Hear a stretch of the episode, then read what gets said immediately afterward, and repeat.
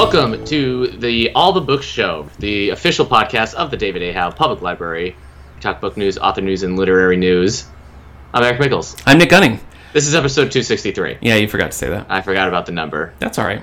Yeah, it's getting it's getting high up there. I know, it really It's is. just too many numbers. At this point, we should probably just start being like another one, Yeah, you know, yeah, and just leave it at that. I think. yeah. Or we start labeling it like uh, James Patterson starts has labeled his new Yeah, series. yeah. His- First podcast, second Yeah. podcast. Yeah. Well, I guess that just goes back to the same problem of me having too many numbers now. I guess that's true. So. Yeah, you're right. three digits is too much. What happens when we hit four? I don't four know. digits. All right, uh, shall we roll into a little bookmark? Yeah.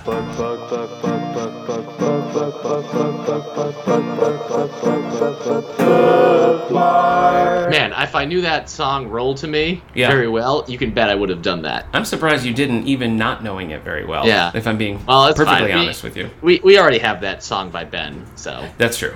That how can true. I compete with a barbershop quartet of one? Well, you can't. That's uh, that's what it comes down to. You know, I should mention that I'm recording from my office for the first time since March. Wow. So weird to be back. Weird to see your mic sitting here empty, your headphones just laying there as a sad testament. yeah. But Yeah. that's uh, that's what's happening. Uh, what have you been reading? Anything good? I- Anything you want to share? Uh, I'm still reading some of the Black Hammer stories. This Doctor Star one was Overdrive. The point is, they're on Overdrive, and Okay. they're on Overdrive at the David A. Howe Public Library They system, sure are. which is pretty sweet. Yeah, uh, because there's a lot of them. So this is how I would definitely recommend finding them at the moment because it's a simple story given way too many uh, other series. But Doctor Star and the Kingdom of Lost Tomorrows is pretty self-contained. It's only four issues, and it's pretty sad. It, it, I think it's the strongest of the outside series, influenced by the Starman series from uh, late '80s, early '90s. That's a series I've been meaning to get around to, um, and a little bit of Green Lantern. in Okay, that's well fun. I like me some Green Yeah. Lantern. Reading uh, the fifth book of the Wheel of Time. I also watched a documentary, Comic Book Confidential. It came Oh. out in the late '80s.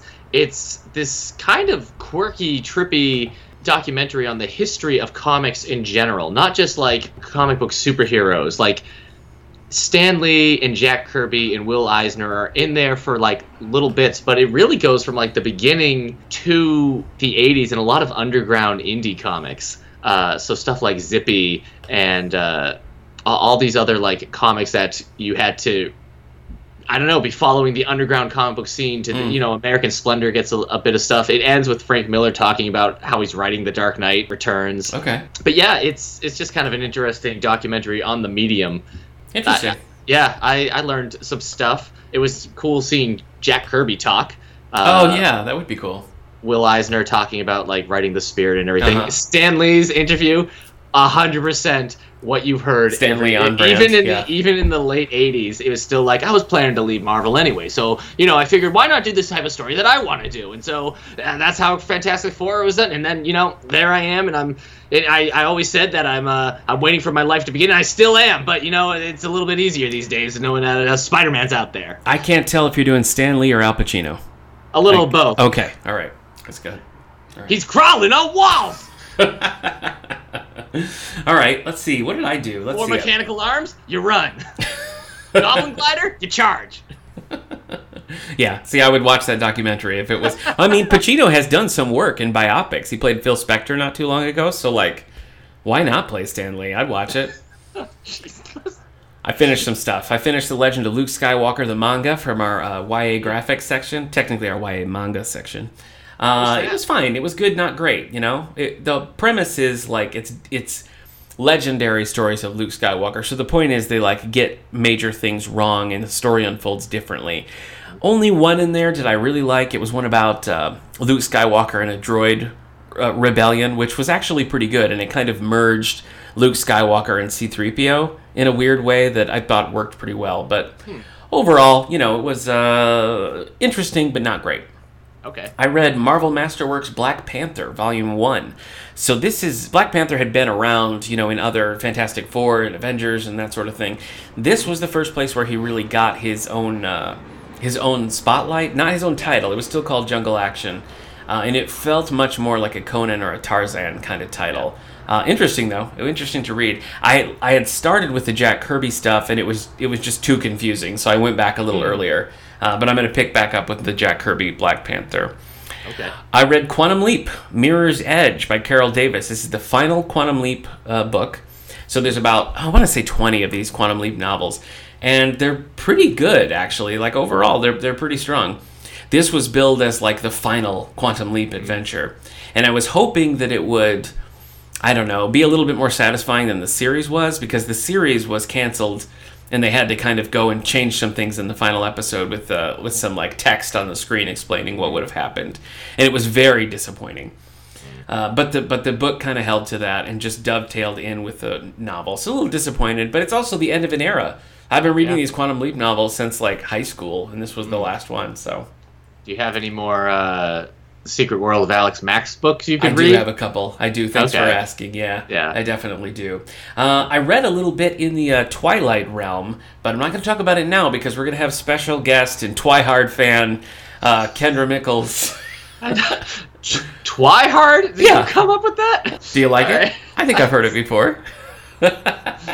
anyway, Kendra's going to be joining us. No, I'm just a whittle tryhard.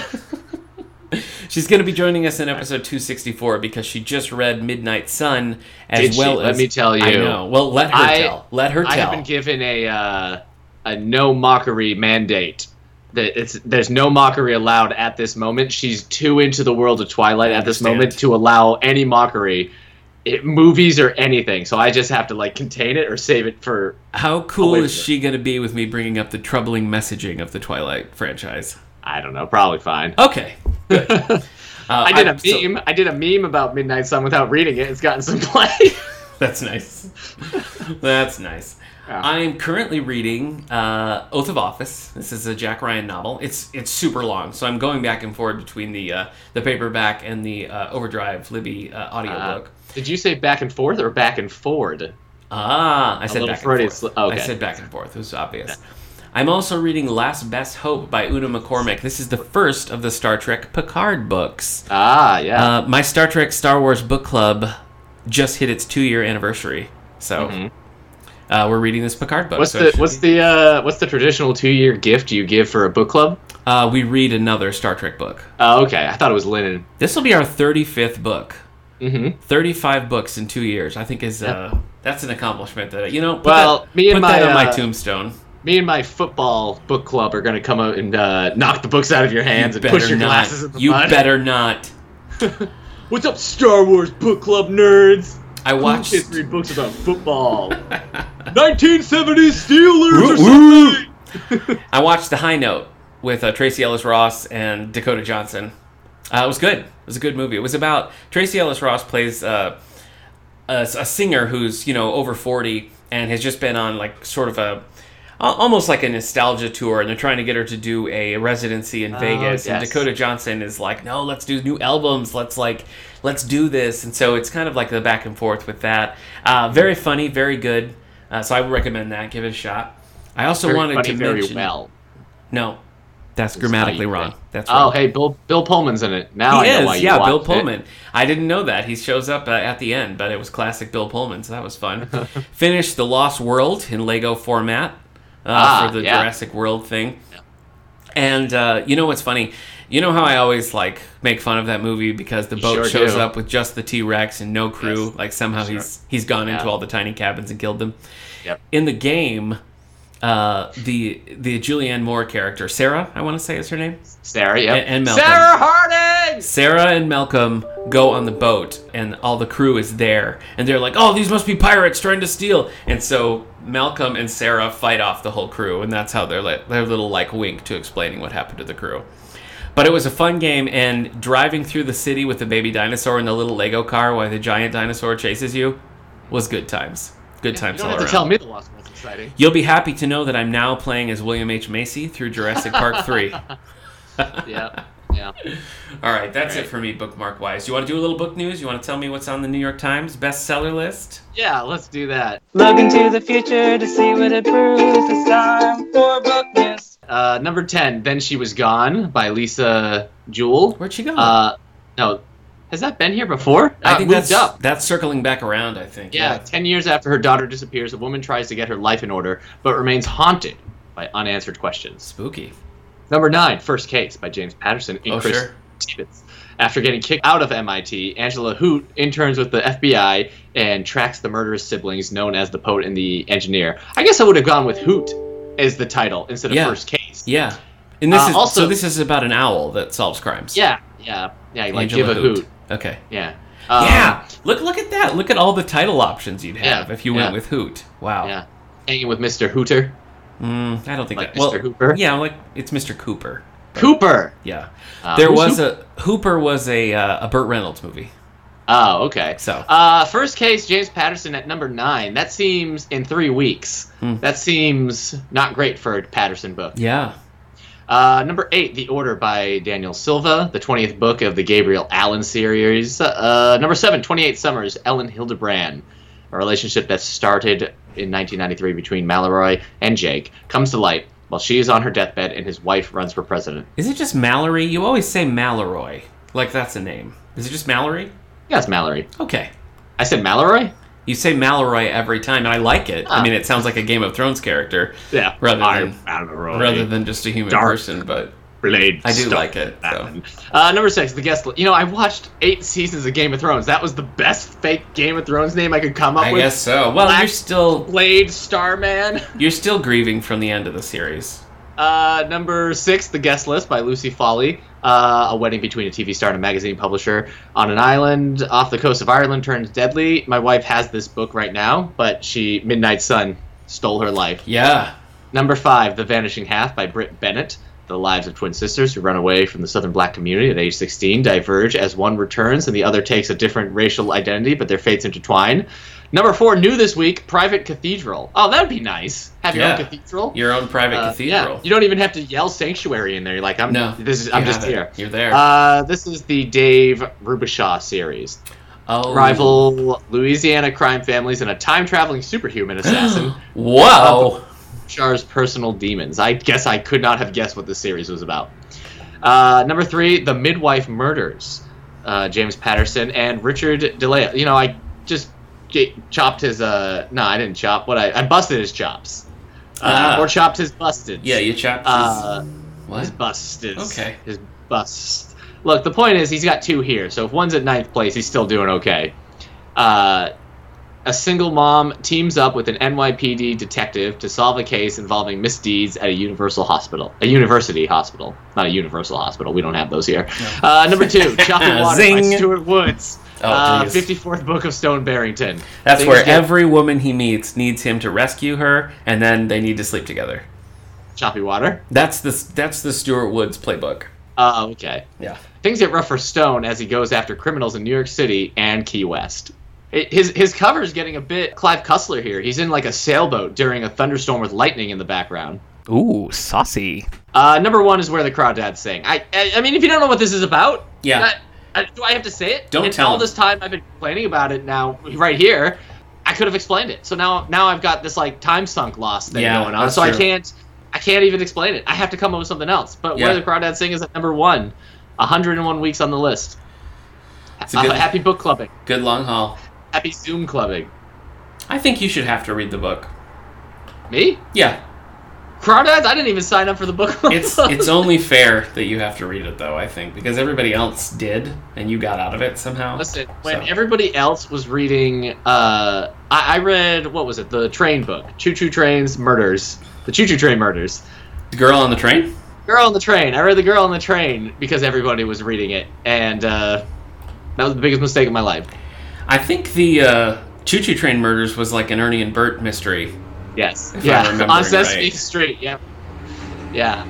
Who would do this to Snuffleupagus? Yeah, So many pieces. yeah, So many overhead compartments filled. yep, yep. You got it. I'll go. I'll go console Big Bird. You find this sob. Oh my gosh.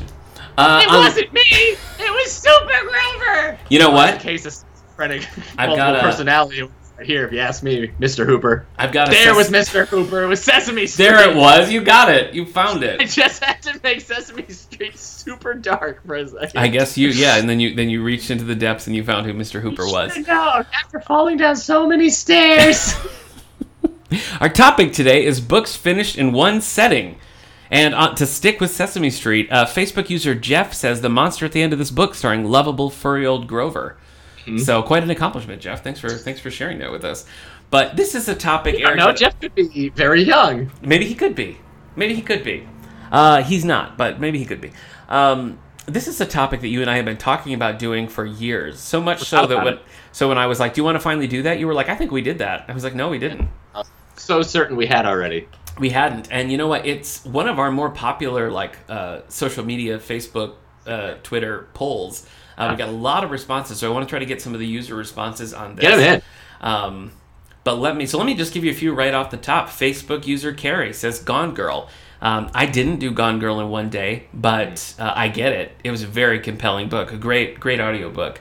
Uh, Watched the movie also, one day. yeah, I did too. Good point. uh, also on Facebook, Christy says The Hunger Games. Another good call. Another good call. Yeah.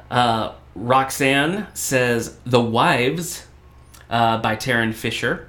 Uh, regular guest correspondent of the All the Books Show, Stephen, my brother, says The Picture of Dorian Gray by Oscar Wilde.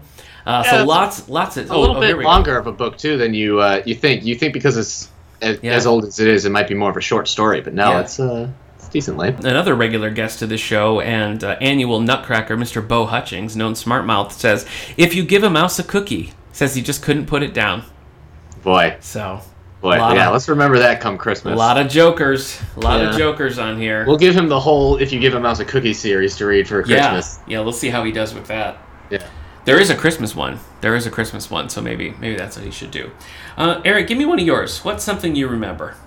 All right. I, I think the biggest book that like I read in one sitting was uh, Robopocalypse by Oh, Dan okay. Wilson. Yeah, I remember. It, it was a book I had been given for Christmas, and I think it was a day off that I had from work. And I think I was kind of like in a weird emotional bad place at the time as well. Wait, you So- were? so I was um I, I just like that morning I just started reading it and it it came across as very Crichton inspired, very Michael Crichton inspired Oh, yes. in its storytelling. It was also telling like the, you know, man versus machine. It was doing it like the origin, the beginning of this like AI taking over and then like the fights. And it was kind of doing it like this fake history book that World War Z did but without like the retrospection, so you're still uh, it, it all feels like this had already happened, but it, we're not sure how the outcome will be. Yeah, and I couldn't put it down. And I think every now and then I'm like, I should put it down. I'm like, I'm, I'm just going to keep reading. What You're else am I gonna- doing today? You're just gonna go through it. Um, and it's funny because, yes, Dan Wilson then later wrote the Andromeda Evolution Yeah, uh, that's right. sequel. So his, uh, his Crichton influence must have been noticed by a few. I guess so. Were Um, you? I can't remember. Did you like that book? It was just weird. It was Yeah. just such a weird thing. Because Crichton's like a character in it, right? he, he- Michael Crichton the Andromeda strain is treated as uh like the the report Yeah. Okay. on what happened there. Right. So like if you remember the report of the Andromeda strain written by Michael Crichton. Uh but it's just it's just a weird way to go. It felt weird. I thought Robopocalypse it just is one of those things where it was a thriller, it was a sci-fi thriller and uh every chapter ended it's like well i've got an, i've got room for another chapter and then before you know it's like well i guess i better just finish these last 20 pages otherwise what have i been doing all day All right. Uh, let's see. Over on Twitter, Megan says uh, many, but the last one was Daisy Jones and the Six, which I totally get. I, I read that maybe in two sittings, but that was another one that I was just pounding through. Hmm. So yeah i can get that because i was more than halfway away from finishing it the second day i picked it up Yeah. but i just decided to like keep going that night and finish yeah so that was a two sitting book for me but i can definitely see why that's a first sitting thing i think the characters are obnoxious but i get why it's a yeah, first sitting that that book hurt you. Um, one of the earliest ones I did was the Five People You Meet in Heaven by Mitch Albom. So Mm-hmm. I was a big fan of Tuesdays with Morrie, uh, and I've actually I've enjoyed most of the books by Mitch Albom that I've read. But Five People You Meet in Heaven was one that I picked up and just uh, couldn't put down. I just pounded right through it. Uh-huh. And that was one that was echoed uh, in our Facebook poll by user Joy, who says five people you meet in heaven, and she said also the sequel. So both were good. The sequel I remember kind of surprising me. I didn't really. Uh, I wasn't expecting to to like that one as much as I did because it's kind of like you don't need a sequel to that book. But um, yeah, I agree. That first book, Five People You Meet in Heaven, was one that I just sat down and pounded through.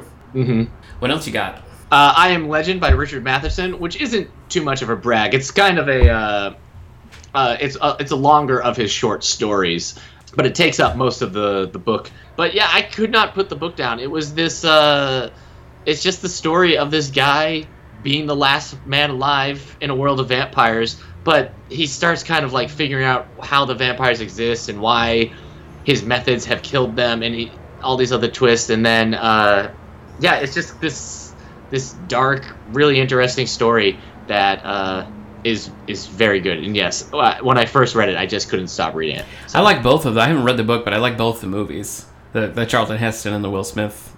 Oh, Mega. Man. Yeah, yeah, Mega Yeah. Man is trippy. It is It's a weird very thing. Apparently, it's Tim Burton's favorite film. Oh, okay. He says Uh, every time it's on, he just can't he can't turn it on. It's he just really has good. to finish yeah, the movie. it is good. It's it is it's bizarre though. You're right. Coincidentally, I also have a Richard Matheson on my list. Ah, Uh, like ten years ago, you and I went to see Real Steel together in theaters. Do you remember that? yeah, I do. And, I like, own it you on were Blu-ray. you were really excited to see it, and I was kind of Uh-huh. like, yeah, whatever, a robot That's boxing Jackman movie. in a you know. robot boxing movie. I know, didn't but then I loved it. Yeah. Well, but then I loved the movie, and we went to the Walmart next door, and they had the uh, short That's story true. collection, Steel, Yeah. Yeah. with that had the original short story and a bunch of other things, and I just picked it up. Man, But- I don't know what your situation was like growing up, but the, a movie theater during my like late teens, the movie theater we went to was part of a strip mall, and there was a Borders right next door. Nice. So when it was like, go get the soundtrack or the book, Yeah. you just you just walk over, grab it, and then leave. That's handy. So- Yeah, but we walked over to the Walmart and I picked up the Yeah. short story collection. Mm-hmm. And one day I picked it up and I was just going to read a couple. And I just remember like sitting in a chair and reading it from start to finish. I just couldn't put it down. Yeah. It was so good. It was like and it's not it's hard to pin down a theme on that one as well because the steel the short story that, that real steel is based on is very different from from the movie that you see. Um, and it was just this mix of just kind of like unusual stories. Some were hard sci-fi some were more like thought-provoking almost twilight zoney um, but I just felt like it was a, it was a really compelling and in some places really moving collection. So I know we have that here. You can check it out from our sci-fi collection. But that's Steel by Richard I- Matheson, one of my favorites. have it on one of these shelves. It must be in my bedroom shelf where I keep all my like sci-fi books I haven't read yet. Yeah, As a reminder, every day I wake up and like, oh, hey, sci-fi books, and then Yeah. I whistle out the door and uh, I don't know, maybe uh, the Offspring. We'll say the Offspring is playing in the background. that got away from you for a minute. so yeah, I couldn't remember was the worried. Offspring's name. I was real could- worried about you. Yeah, improv is hard. Yeah, I know. I understand. I understand. Another one you want to share? One day, I was in the airport waiting for my flight, and I had a long way to go, and I wanted to reread uh, Animal Farm because I had read it as a kid in school. Okay. And so I had the book with me, and I was going to take it with me on the trip, but my plane was going to take way too long, so I just sat down and read Animal Farm. Oh, okay. But I remember liking it as a kid, and then I couldn't.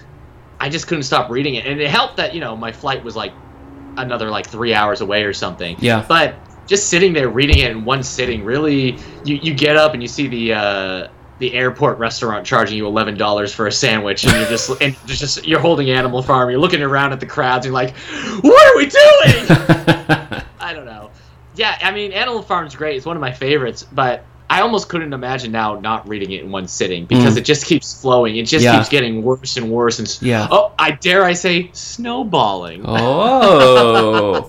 the pig's name is Snowball. No, I got it. I got Okay. it. That's a good reminder too that we're doing 1984 as part of our banned books uh, book club. a- as I thought you our- were saying we were doing 1984 as 2020. well, it's funny because I picked 1984 last year. I put it on the schedule last year, but now it's like, well, what else could we read? Of course, we have to. Yeah. Well, So- fun fact about 1984: you could have read it in 2019 or uh, any time. that is fun. yeah, 1984 is great. fun. The the next one I want to share is one that I read basically out of necessity in one sitting. Oh yeah. I read it on a on a like a midnight train to Georgia. Georgia? Woo! No. Uh, I, from Buffalo to Chicago when I was in Oh, college. Proved too hard for the man. that makes sense. Um, no, I was on this. I was on this overnight train, and it was completely packed. And so I was. I had to share Oh. a seat on the train, and I did not have much of the seat. I was kind of dangling off the edge. yeah. Couldn't sleep. Somebody had a dog. It was. Uh, it was kind of a hellish journey. Mm-hmm. Um, so I, I was I borrowed an MP3 player from a friend of mine, and it had the weirdest collection of songs on it.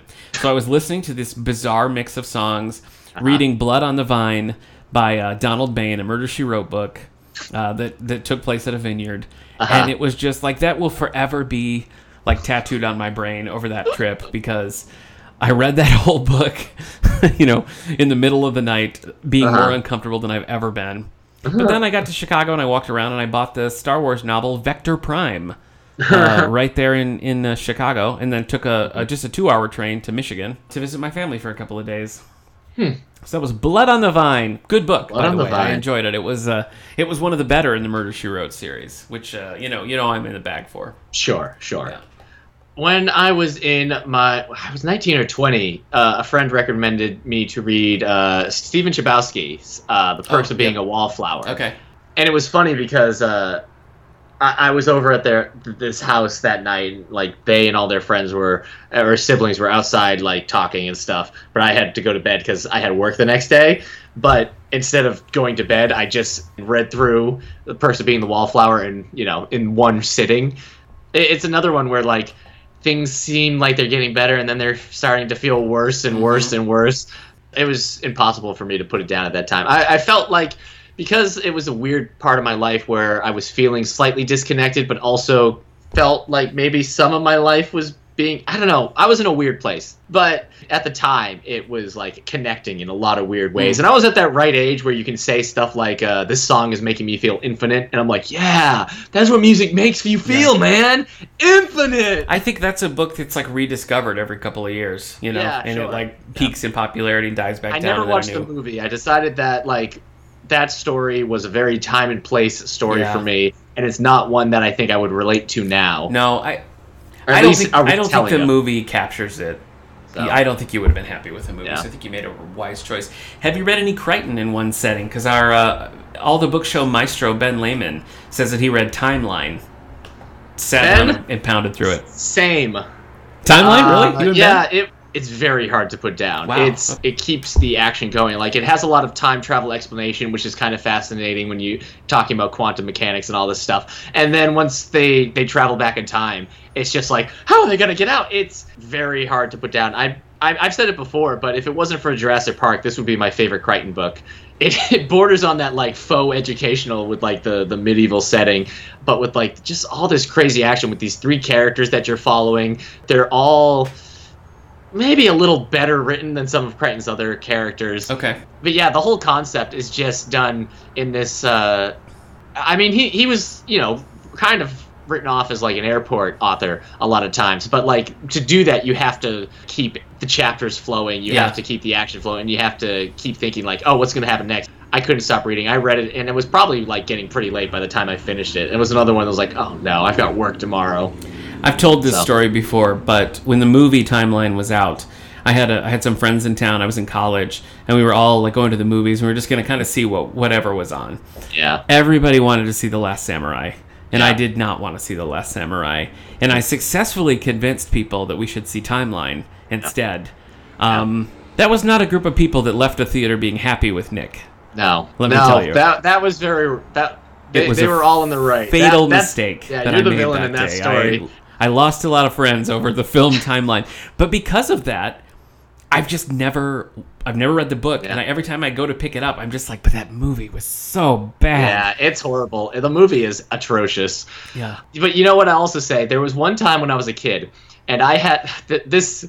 This is, this is going to make me sound like a ridiculous person. Whatever. Uh, so I'm I'm reading the second half of the first Jurassic Park book, uh, just locked in my room, and I have the South Park movie on loop. Like I've just set the loop. It's an hour and a half.